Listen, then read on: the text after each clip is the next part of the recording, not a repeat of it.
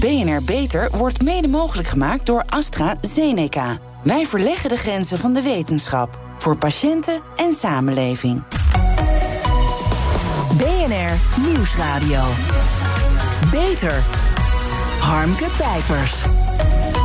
De huisarts, de wijkagent, de case manager, psychiater, apotheker, de buren en de familie, allemaal worden ze betrokken in de aanpak om mensen met een combinatie van lichamelijke en psychische klachten thuis te houden en zo te voorkomen dat ze moeten worden opgenomen. Deze verfrissende en intensieve manier van werken werpt in Purmerend zijn vruchten af. Crisisopnamen werden voorkomen en cliënten werden sneller gestabiliseerd.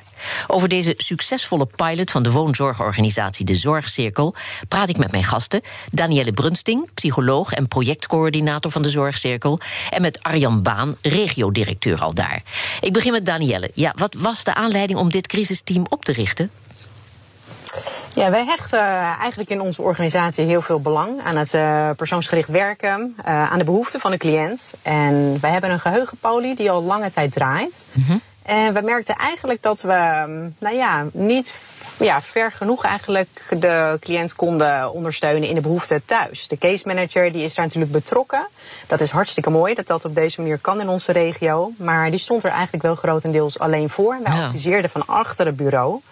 Um, dat team bestond al uit een uh, specialist ouderengeneeskunde, een psycholoog.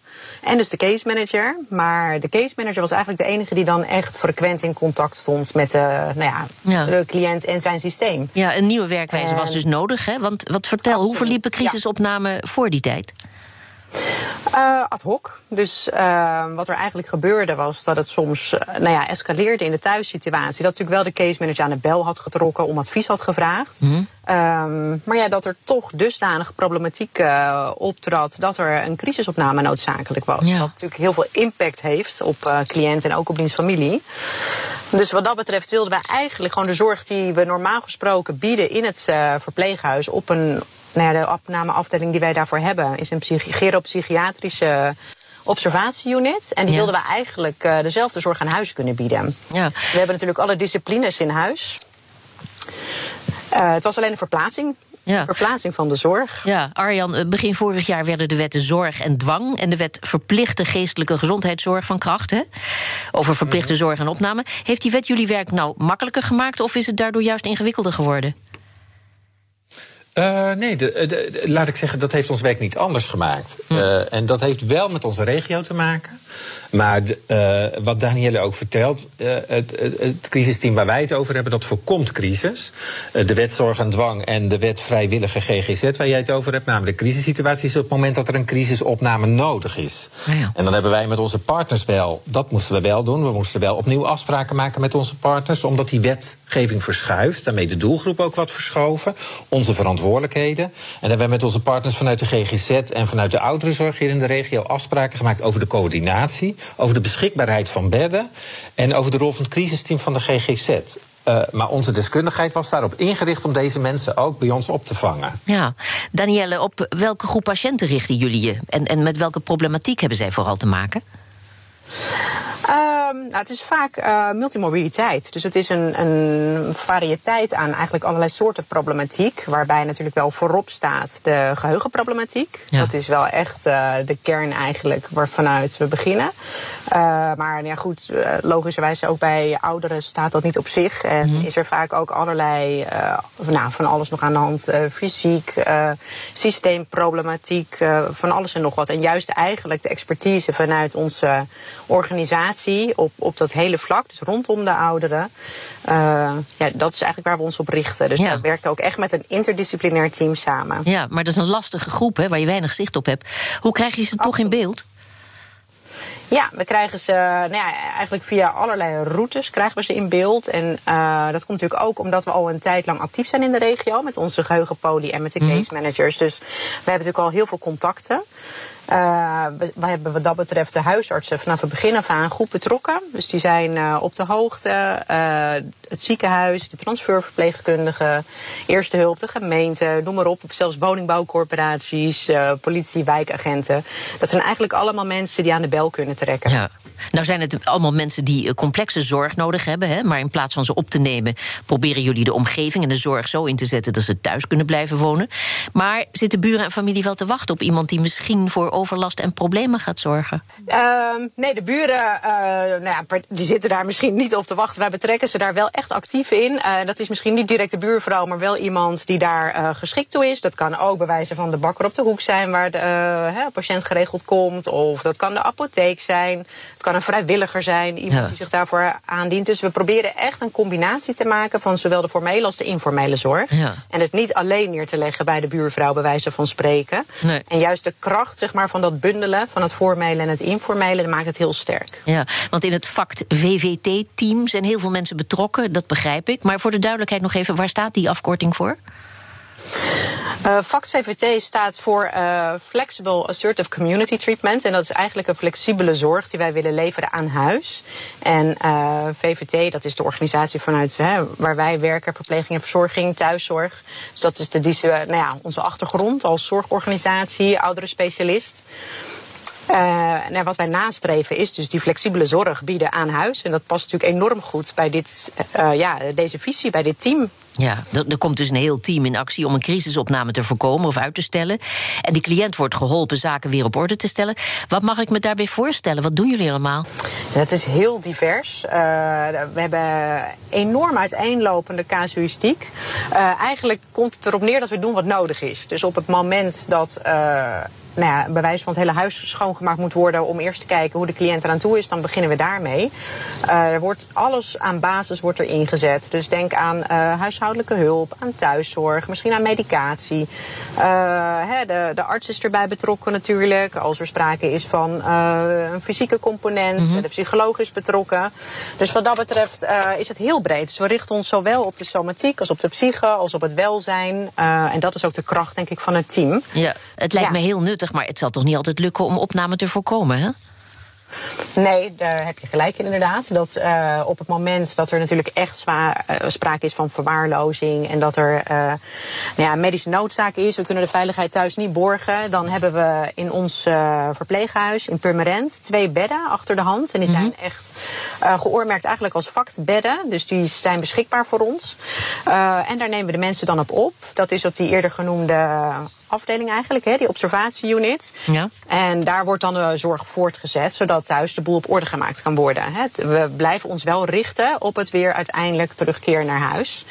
Um, maar tussentijds is het soms inderdaad nodig om iemand kortdurend even uit de situatie te halen, op te nemen, te stabiliseren, om vervolgens weer uh, thuis verder te kunnen. Ja, en, en als er eenmaal orde op zaken is gesteld, hè, lukt het de patiënten dan om die verbetering vast te houden of vallen ze toch weer terug? En hoe kun je dat voorkomen?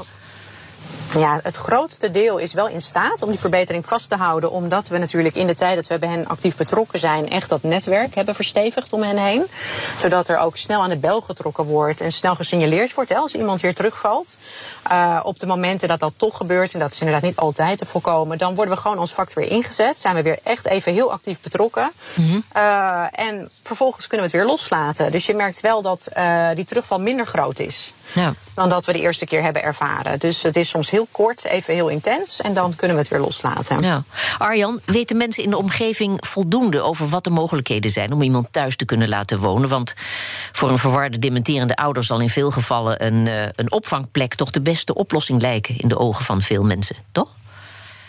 Uh, even om op dat laatste terug te komen. Ik denk in, in, in betreffende onze cliënten, uh, die blijven natuurlijk het liefst graag thuis. En daarnaast ja. ook. Dus die behoefte is vrij helder. En die behoefte vinden we het belangrijkst. Dus die versterken we en verstevigen we. En uh, wat Danielle ook net eigenlijk ook al aangaf, de kracht ook van FACT is ook de samenwerking met onze partners. Dus onze partners weten inmiddels, dan heb ik het over de huisartsen, onze case managers, de thuiszorg, maar ook de ziekenhuizen, die weten in deze regio inmiddels goed wat FACT betekent en welke mogelijkheden er in de regio zijn. Hm. Daarin vinden wij het als de zorgcirkel in Purmerend ook van uh, groot belang om de coördinatie van zorg, om daar uh, transparantie en helderheid in te scheppen naar onze partners. Ja. En, en Danielle, zo'n begeleidingstraject hè, lijkt me ontzettend arbeidsintensief. Dat heb je al omschreven. Wat, wat vraagt het van de teamleden? Moeten die altijd 24-7 beschikbaar zijn? Nou, het liefst wel. Nee, hoor. Uh, ze moeten wel uh, heel flexibel zijn. Dus het is natuurlijk wel van belang dat je heel snel kunt schakelen. Uh, en dat je ja, echt in actie kunt komen. Elke dag wordt er gewoon eigenlijk ook aan de hand van de, nou, zoals fact origineel ook werkt, ja. wordt er besproken echt waar de crisis is en waar er op afgegaan moet worden. En natuurlijk wat er minder urgent is en wat later kan. Ehm, dus er zijn inderdaad wel echt spoedbezoeken. En soms heeft dat heel veel tijd nodig om daar te stabiliseren, om te doen wat nodig is. Dus dat is eigenlijk het belangrijkste kenmerk voor het team. Dat je, nou ja, en ook van elkaar kunt overnemen. En dat is ook waarom wij het een interdisciplinair team noemen. Ja. Uh, dat je echt hè, over de, eigenlijk de eigen discipline heen uh, ook de ander kunt waarnemen. En uh, elkaar op die manier kunt versterken. En de continuïteit kunt borgen. Ja. Nou begrijp ik dat jij en je collega's voorheen van achter het bureau advies gaven. Hè, maar dat dat inmiddels behoorlijk is dus veranderd. Is het werk mm -hmm. daardoor aantrekkelijker geworden? Of zelfs leuker? Of verlangen jullie weer erg terug naar de rust van het kantoor? Tour. nee, het team uh, vindt het enorm leuk om dit werk te doen. Uh, en wat ik ook zeg, je moet wel uit een bepaald hout gesneden zijn om dit leuk te vinden, om het aan te gaan. Je weet natuurlijk nooit waar je voor komt te staan. Het mm -hmm. zijn natuurlijk soms hele bijzondere situaties uh, waar je thuis komt. dus het is wel, ja, voor een bepaald slag mens is het heel aantrekkelijk. Die houden van actie, die houden van doen. Ja. En die willen absoluut niet terug weer naar de, naar de bureaufunctie en het op afspraak bezoeken.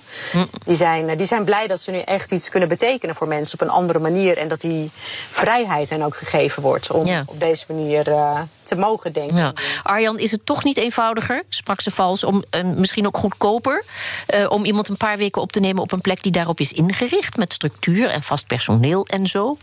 Nee, zeker niet. Nee, dat kan ik gewoon met nee beantwoorden. Ja, weet je, dan kan je de kostenplaatjes tegenaan zetten. Wat een best bed in een instelling kost en wat verzorging thuis kost. Dat staat echt niet in verhouding. Dus dat is ook de maatschappelijke waarde van deze hele ontwikkeling. Die, uh, wat het kost en wat het eigenlijk oplevert, wat we aan zorg besparen. Ja, daar zit echt wel uh, een grote winst op. Harmke Pijpers. Een pilot om crisisopname te voorkomen blijkt een groot succes. Alle registers gaan open om de cliënt te helpen de boel weer op de rit te krijgen. De thuiszorg, de huisarts en de psycholoog en nog veel meer mensen werken mee. Maar ze worden wel allemaal uit verschillende potjes betaald. Hoe succesvol de pilot ook is, als de financiën niet geregeld zijn, kan het alsnog mislukken. Mijn gasten, projectcoördinator Danielle Brunsting en regiodirecteur Arjan Baas, verbonden aan de zorgcirkel in Purmerend, doen er alles aan om dat te voorkomen. Ja, Danielle, Laten we het over de centen hebben. Er worden goede resultaten behaald, dat is duidelijk, met deze pilot. Als je dat geld in besparingen zou vertalen, uh, hoe ziet het er dan uit? Het kostenplaatje? Ja, de besparingen die uh, geven wij natuurlijk weer in onze uh, maatschappelijke business case. Uh, die, die, is groot, de besparing. en dat is inderdaad, zoals Arjen het eigenlijk ook al toelicht, hè, het verschil tussen een dag dat je normaal gesproken opgenomen bent op een ELV-bed. Ja. ten opzichte van wat wij nu thuis bieden. we ontzorgen natuurlijk allerlei partners in de regio. Hè. Dus je moet denken aan de huisarts die minder tijd kwijt is om, ja. om bijvoorbeeld naar een bed of een, een verzorgingshuis te bemiddelen. Maar ook uh, woningbouwcorporaties, hè, situaties thuis die uit de hand gelopen zijn. Uh, we ontzorgen het ziekenhuis omdat mensen niet misschien vanaf de eerste hulp uh, echt opgenomen worden in het ziekenhuis. Maar ook daar gezien kunnen worden door het vakteam en de zorg aan huis kunnen ja. krijgen. Nee, maar even nog dus weer over de centen. Als, je, als we praten over die investering, waar moet ik dan aan denken? Aan tonnen, aan miljoenen? En, en wat is de maatschappelijke winst? Wat is er bespaard? Wij hebben uh, in de business case gesteld dat er. Uh, dit is meer een vraag voor Arjan. Is de, nou, Arjan dan. Vooruit. Ja? Nou, wat wij in de business case in beeld hebben gebracht, dat het ons op jaarbasis, zoals we dat nu doen, voor de doelgroep waar we dat nu doen, kost het ons 300.000 euro. Ja. Uh, en levert het een besparing van 12.000 uur op. En als we dat bij elkaar, als we dat doorvertalen wat dat in een verpleeghuis kost, minus de thuiszorg die we nu wel kwijt zijn, minus dat ELV-bed, dat werd net genoemd, minus de kosten van de huisarts, dan komen we ongeveer op een maatschappelijke opbrengstijd van 2 miljoen. Fantastisch. Ja. ja. Zeg, en de maar uren... Even, wat even de, nou, ik wil even, want we hebben het over geld... maar ik vind de opbrengst voor de kwetsbare ouderen in deze omgeving... vele malen groter. Die kunnen in hun eigen vertrouwde mm -hmm. omgeving blijven. Ja. Die ervaren een hogere kwaliteit van leven. En dan gaat het niet alleen over de kwetsbare ouderen thuis... maar ook de naasten. Ja, maar ja, zo'n dus sommetje moet... helpt erg om ja. zo'n nieuwe regeling ja, door te krijgen. absoluut. Ja. Want de uren die in een cliënt worden geïnvesteerd... regelwerk, zoals rondbellen mm -hmm. of mhm. overleggen voor een goede mm -hmm. plek... ja, die vallen vaak niet onder één noemer... en zijn daardoor niet altijd goed bij te houden. Dat is dan ook een punt. Hoe worden die uren nu verantwoord? Hoe doen jullie dat? Nou, dat is eigenlijk wel mooi. De, de, de, mensen die dit ontwikkeld hebben en neergezet hebben, die zijn vanuit een passie en vanuit waarde voor die cliënt zijn dit product gaan neerzetten. Daar ben ik echt mega trots op. Daarna zijn we gaan zoeken hoe kunnen we dit goed financieren. En ja. daarmee sinds 2020 een nieuwe uh, betalingsvorm. Dat heet de GZSP, de geneeskundige zorg voor specifieke patiëntengroepen. Vanuit de zorgverzekeringswet. En uh, die helpt ons daar een deel van op weg. Het is een nieuwe uh, financiering. Daarin moeten we nog wennen. Daarin moet de zorgverzekeraar nog wennen. Hij is eigenlijk ontwikkeld uh, voor vernieuwde integrale initiatieven, zoals FACT VVT is. Maar uiteindelijk merken we wel dat hij wordt doorvertaald en uitgevoerd, dat dat wat inbarstiger is.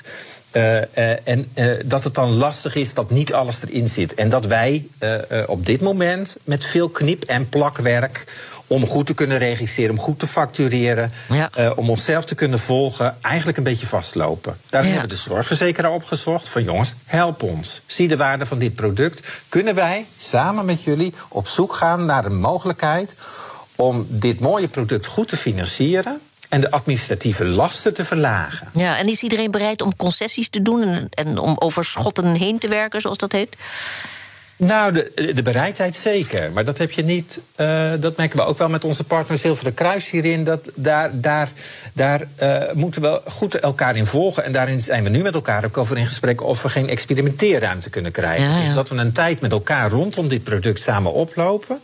Om dan op zoek te gaan naar de mogelijkheden. Uh, en wat ons betreft, een vast tarief voor het hele product. In ja. plaats van allemaal kleine potjes om het bij elkaar te schrapen en het geheel uh, uh, kostendekkend te krijgen voor onszelf. En dat, dat vertrouwen van de zorgverzekeraar wat nodig is, zodat je kunt experimenteren. Krijg je dat vertrouwen tot nu toe van die zorgverzekeraars? Gaat dat goed? Ja, ja, ik, ja ik vind dat wij op een prettige manier met onze zorgverzekeraar in gesprek zijn. En ik noemde dat het Zilveren Kruis in dit gebied, maar ook de andere zorgverzekeraars hebben een interesse laten blijken omdat we ook zien dat die zorgverzekeraars zijn om rondom deze financiering ook zoekende. Ja. Uh, van hoe kunnen we dat goed doorvertalen en op zo'n manier ook uh, uh, in samenwerking met de aanbieders van de zorg. regelen dat dit ook gaat werken. Dat ja. het de zorg thuis versterkt, dat kwetsbare ouderen en hun naasten op een goede en waardige manier langer thuis kunnen blijven. Ja, ik begrijp dat jullie, of ik begreep dat jullie ook met Actis in gesprek zijn hè, over een nieuwe financieringsvorm. Hoe verlopen die gesprekken? Uh, nou, Actes heeft dit, uh, onze brandsorganisatie ook op een hele prettige manier opgepakt. Die ziet ook, er is een nieuwe wetgeving. Uh, we zijn in heel Nederland zoekende over hoe we hiermee omgaan. Ja. dat heeft veel vragen, dat kent knelpunten, dilemma's, gedoe. Maar kent ook veel potentiële mogelijkheden. En met name op die energie willen we met elkaar kijken. In gesprek met de zorgverzekeraars, in gesprek met de NZA. Over hoe we dit op een goede en juiste manier met elkaar kunnen doen. Ja, en uh, waartoe leiden nu die contacten en die besprekingen? Want uh, het is natuurlijk allemaal toch heel lastig te monitoren. Verwacht je op korte termijn grote veranderingen in het vergoedingssysteem? Uh, nou, ik verwacht op korte termijn het gesprek over experimenteerruimte. Ah, ja. ik, ik, verwacht niet van een zorgverzekeraar dat hij dat vandaag of morgen. de hele beleidskaders, dat kunnen ze ook niet. Dat, dat, dat, dat kunnen ze niet alleen. Uh, maar wel dat ze binnen hun bestaande beleidskader met ons op zoek gaan. Dat ze dat op zo'n manier regelen dat wij lopende dit jaar tot een vorm uitkomen. die dit soort prachtige initiatieven uh, ondersteunt. En dan heb ik het niet over regels, dan heb ik het eigenlijk veel meer over waardegericht inkopen. Ja. Dus dan, dan heb ik veel meer ja. over het resultaat. Mijn excuus. Nee, geen excuus hoeft niet. is niet nodig. We praten over de lijn en dat gebeurt dan. Ja, ik word er enthousiast van. Ja, heel goed. Danielle, ondanks dat er dus nog veel financiële onzekerheid is... Hè, en jullie er soms geld op moeten toeleggen... gaan jullie hier wel mee door? Absoluut, ja. We hebben uitgesproken dat dit voor ons echt uh, een van de producten is die we willen blijven aanbieden. En dat komt ook mede natuurlijk door de enorme enthousiaste reacties van de cliënten, van hun partners, kinderen. Uh, en ook van de feedback van huisartsen, van onze, ja, eigenlijk alle partners in de regio. Dus we zijn er met elkaar heel helder over dat dit een product is dat moet blijven. Hartelijk dank en heel veel succes, Danielle Brunsting en Arjan Baas. En wilt u meer weten over deze aanpak? Kijk dan op www.bnr.nl/slash beter. Zorgvernieuwers. Er zijn volop ontwikkelingen in de zorg. Nieuwe medicijnen, technieken en behandelmethoden maken het leven van de patiënt beter en het werk van de specialist makkelijker. Wat zijn de laatste innovaties? Door middel van een 3D-spierechografie wordt gekeken hoe topsporters hun prestaties nog verder kunnen verbeteren. Wart van Zoest is orthopedisch chirurg bij het Sint-Anna ziekenhuis en vanuit deze functie ook clubarts van PSV. Ja, Wart, hoe werkt deze driedimensionale spierechografie? Wat kun je er allemaal op zien? Ja, het is, een, het is een hele interessante, vernieuwende toevoeging eigenlijk op de gewone echo, die al veel langer bestaat en in gebruik is. En het is een techniek die ontwikkeld is door, de, door de VU, de Vrije Universiteit in Amsterdam. Mhm. En eh, wij kwamen daar met het eh, PSV Top Performance Centrum, waar het zit Anna Zorggroep, PSV en Philips in samenwerken, met hun een aan, eh, aanraking. En waren eigenlijk direct uh, zeer, zeer geïnteresseerd. Want wat het eigenlijk doet, het, het maakt eigenlijk van een conventioneel echobeeld een 3D-reconstructie.